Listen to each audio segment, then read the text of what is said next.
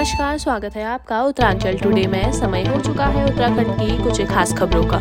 आइए शुरुआत करते हैं पहली खबर से। उत्तराखंड पेपर लीक मामले पर मुख्यमंत्री पुष्कर सिंह धामी का बड़ा बयान, कहा विपक्ष चाहता है प्रदर्शन करे छात्र। भारत और उज्बेकिस्तान का सैन्य प्रशिक्षण अभ्यास पिथौरागढ़ में शुरू, जवान सीखेंगे युद्ध के गुरु। जोशीमठ के बाद अब उत्तराखंड के कर्णप्रयाग शहर में घरों में भी आई दरार, कई घर गिरने की कगार रुड़की कोतवाली सिविल लाइन क्षेत्र के बादशाह होटल के सामने एक पटाखा गोदाम में आग लगने से मची अफरा तफरी, चार लोगों की मौत, कई ऋषिकेश के कृषि उत्पादन मंडी समिति तिराहा के समीप स्थित एक होटल के कमरे में युवक और युवती की मिली लाश। तो ये थी उत्तराखंड की कुछ खास खबरें। अधिक जानकारी के लिए बने रहे उत्तरांचल डॉट कॉम के साथ। तब तक के लिए हमें दीजिए इजाज़त।